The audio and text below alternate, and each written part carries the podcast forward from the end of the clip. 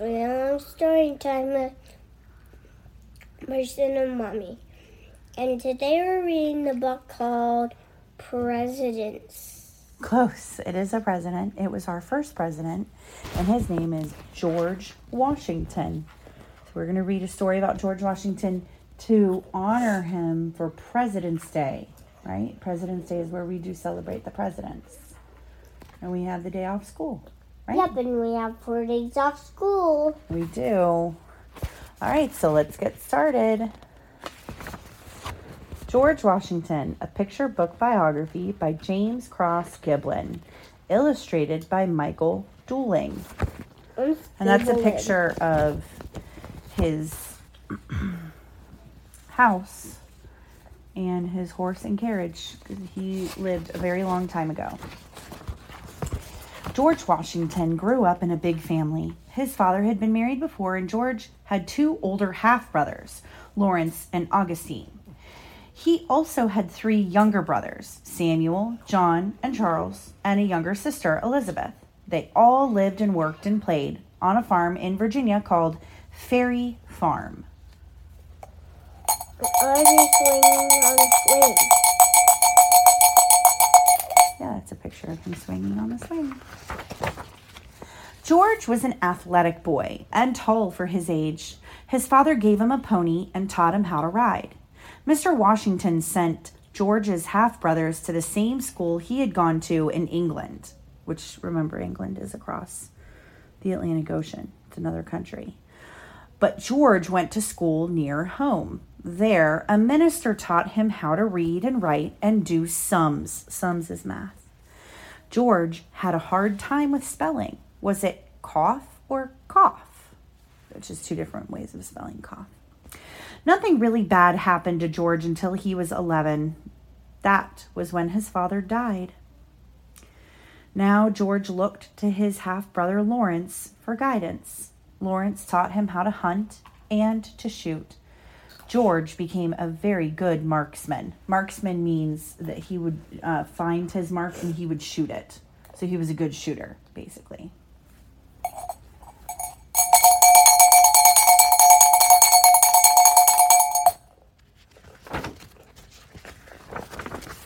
George yearned for adventure and wanted to go to sea as a sailor, but his mother wouldn't let him, so George stayed in school. Lawrence married and moved to a farm called Mount Vernon. His house stood on a hill that sloped down to the Potomac River.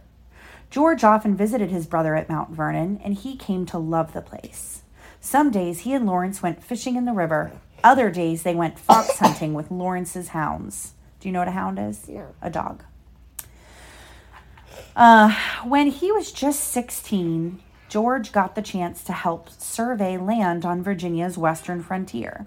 He had a fine time on the trip. Besides measuring land, he swam horses across flooded rivers. He watched Indians perform a war dance. He roasted wild turkeys over open fires and slept under the stars. Back home, a new tragedy struck. Lawrence fell ill with tuberculosis, which is a sickness people used to have that was pretty bad, and he died a year later. First, George had lost his father. Now he had lost his beloved half brother. At age 20, he was on his own.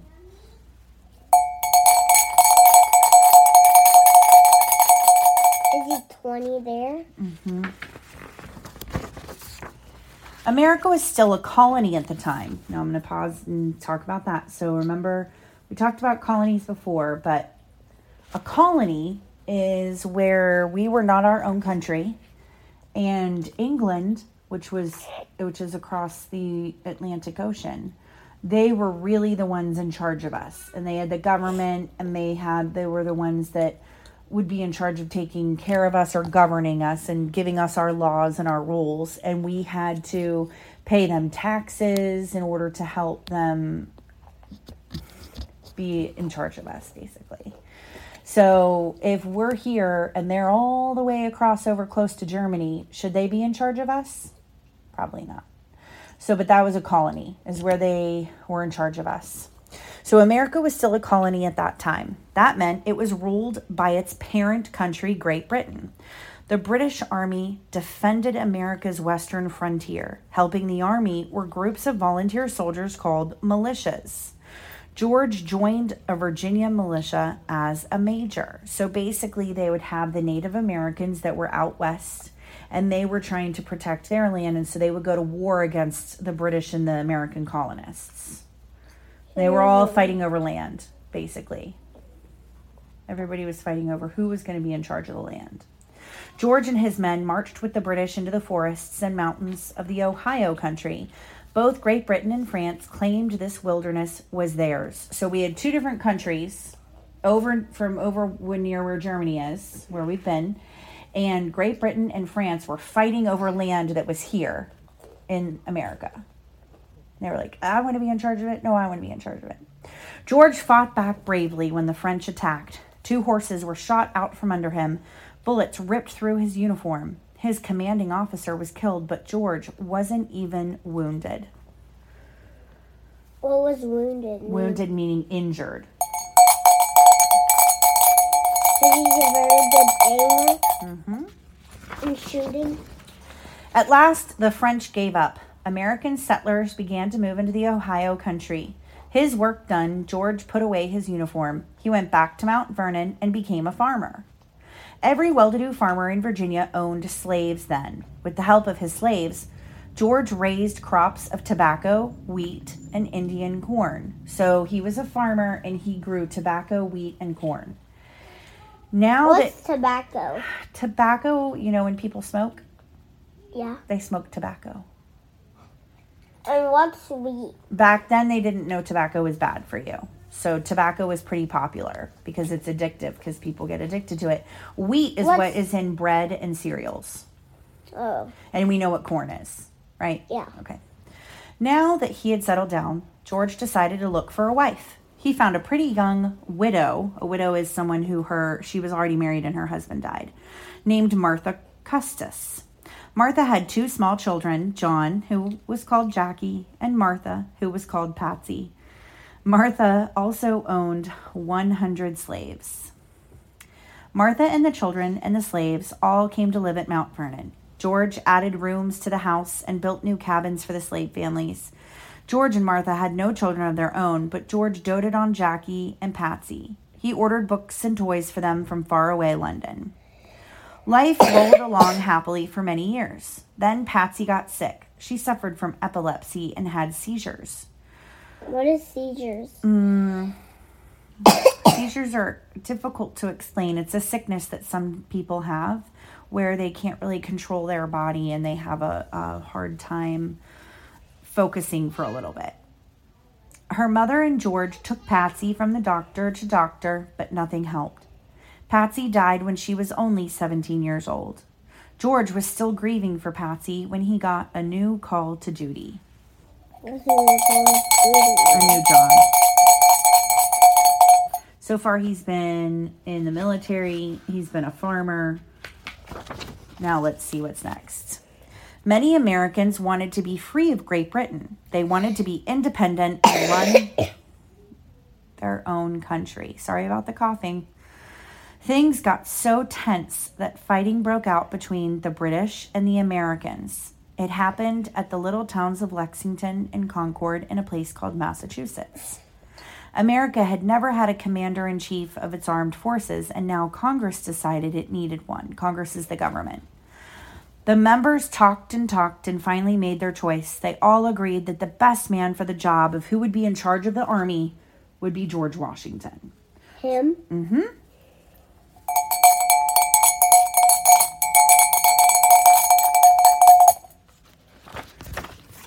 George wasn't sure how he could do it.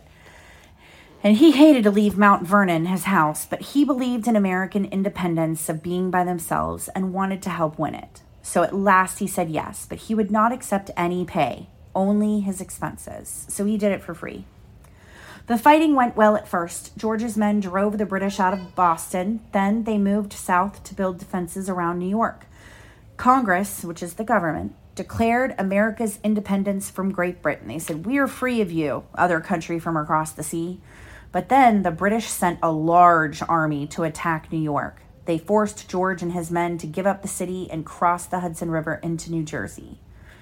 George rallied his army by planning a surprise attack on the British forces. Hidden by darkness, he led his men in boats across the icy Delaware River. At dawn on Christmas Day, they attacked the enemy camp at Trenton, New Jersey. Most of the soldiers in the camp were still asleep, and they surrendered very quickly. George won another battle at Princeton, but then he lost one near Philadelphia the following fall. With his men, he had to retreat to Valley Forge, Pennsylvania. So, this is all about the war, about the British and the Americans fighting.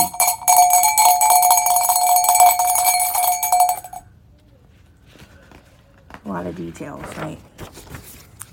It was a bitterly cold. It was bitterly cold at Valley Forge. George lived in a stone house, but his soldiers had to sleep in tents until they could build log huts. The soldiers did not have enough food or clothing or shoes. When they went from tent to tent, they left bloody footprints in the snow. Why did they left bloody? Because they had no shoes, and look at how cold it is in the snow. George wrote to the government. Why and- is it bloody? Well, after you've been walking in the snow with no shoes for so long, your feet are going to start to get really sore and cracked, and they're going to start to bleed. George wrote to Congress and begged for more supplies, but the supplies were very slow to come Mommy, why does he have blood on him, his because he's a soldier. And so he probably got injured somewhere. in there? Mm-hmm. Yeah. George made sure every man got an equal share of clothing. He made sure the food was divided equally, In too. there. At last, the long winter ended and the American army had survived. New help was on the way. France recognized America as an independent nation. It sent troops to fight alongside the American soldiers. So now the French are coming to help the Americans fight against the British people. George and his men were filled with fresh hope, but the war was far from over. The Americans and their French allies won some battles, but they lost many others. The soldiers still did not have enough to eat or to wear. Some of them ran away from the army and went back home. How did they run for the army? How did they what? Run for the army. They did not.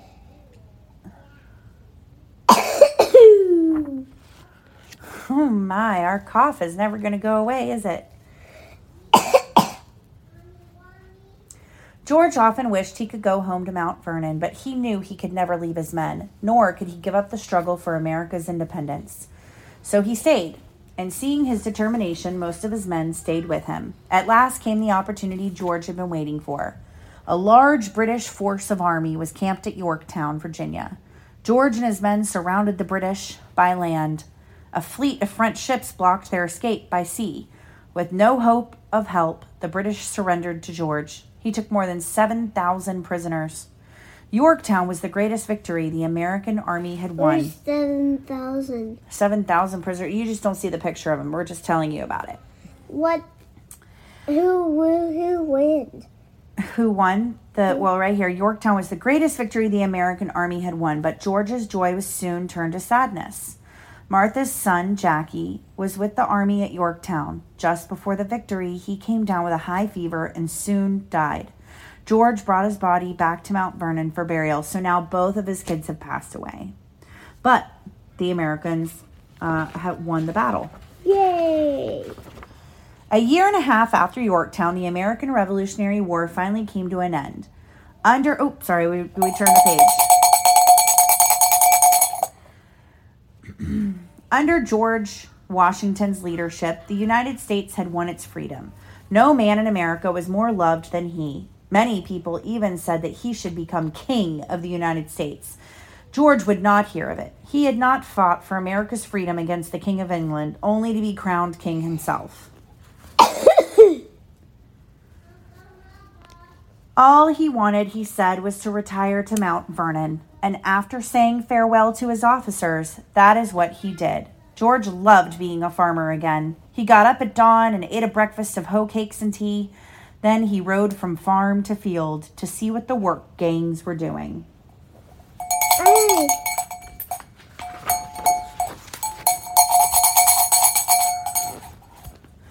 And Martha were never alone. Relatives and friends often filled every spare bedroom, and after Jackie's death, the Washingtons took in Jackie's two youngest children, George and Nellie. Every day, Nellie practiced on the harpsichord in the little parlor. George liked to sit and listen to her play. But these happy days did not last long. Soon, George got another call to duty, a call he could not refuse. Yes. What happened to him? He's just watching her. This is just a picture of him watching his granddaughter.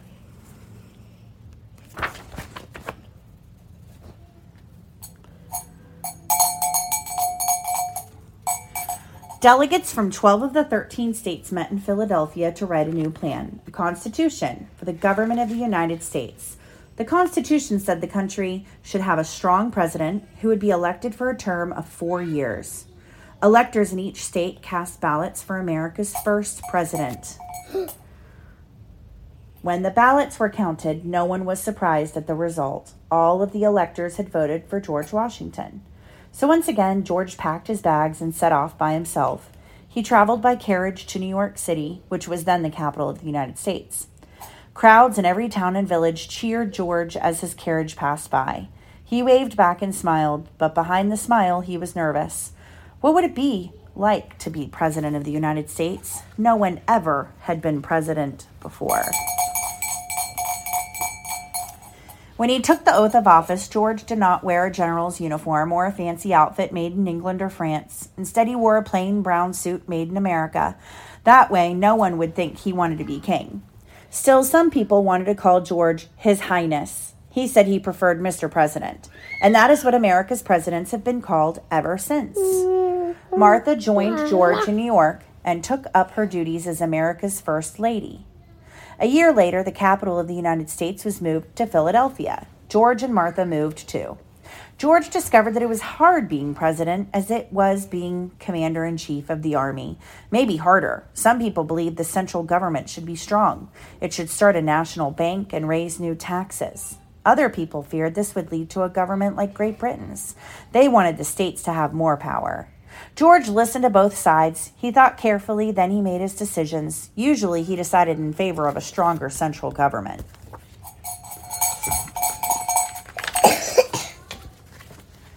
When his four year term ended, George wanted to retire to Mount Vernon, but the other government leaders told him he couldn't. They said George was the only man who could keep the country together and lead it forward, so he ran again, and he was elected again. New troubles came in George's second term. The French overthrew their king and announced that France was now a republic. Soon afterward, they went to war with Great Britain, another war. Some Americans thought the United States should take France's side. Hadn't the French helped us win the American oh, Revolution? And hadn't Great Britain been our enemy? Other Americans thought the United States should not take any side. America was still a new young nation. It had neither a strong army nor a strong navy. If it got into a war, it might lose its independence. As always, George listened to both sides. He thought carefully, and then he made his decision. The United States would not ah. take any side. George was over 60 years old now, and he felt his age. He feared that his memory was failing and his false teeth bothered him. They were made from the teeth of a hippopotamus and did not fit well. George was wearing his false teeth when he had his portrait painted by Gilbert Stuart. This is the picture of him that appears on every $1 bill. What's, what's So, did you know that your $1 bills have a picture of him on it? Oh, no. Yeah. Did you know that? Um, what is he doing? He's painting a picture of him.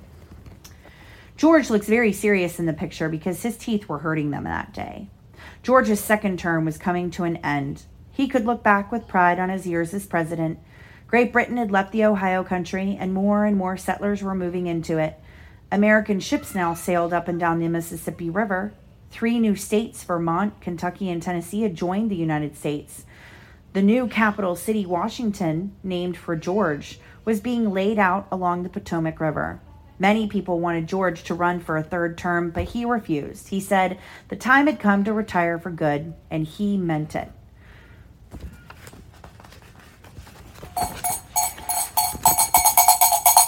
George was happy to be home at Mount Vernon. Once more, he got up at dawn and ate a breakfast of hoe cakes and tea. Then he rode from field to field to see what the work gangs were doing, but something was troubling him. During his years in the North, George had seen a world without slaves. Now he was back in the South where slaves did most of the work on farms like Mount Vernon. Was it right? George wondered. Should slavery be allowed in a free country like the United States? He decided that it should not. George knew his Southern neighbors would not agree with his ideas about slavery, but he could do something about it on his own. In his will, he said that after his death and Martha's, all the slaves at Mount Vernon were to be freed. What's death mean? Death is uh, when he dies.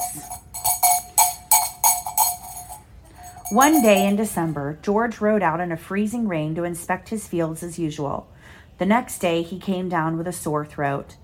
The day after that, his throat was so swollen that he could not swallow. Breathing was difficult and he could barely speak. Doctors were called, but in those days there were no medicines that could cure George. I am not afraid to go, he whispered to Martha, and that night, near midnight, he died. What's. Why did he die? Well, it just said back then they didn't have the medicine like we have today. So he got sick and then he ended up dying from being sick. George Washington left behind no children of his own. Instead, he left a nation, a nation that he had served as its first commander in chief and then as its first president. That is why he's known as the father of his country. The And who's our president now? Who's our president now? A man named uh, Joe Biden. Joe Biden. hmm Is there any wars going on with him? No, not right now. Not especially not like this time with George Washington. All right, thanks for joining us. George Washington is dead now. Right. Yes.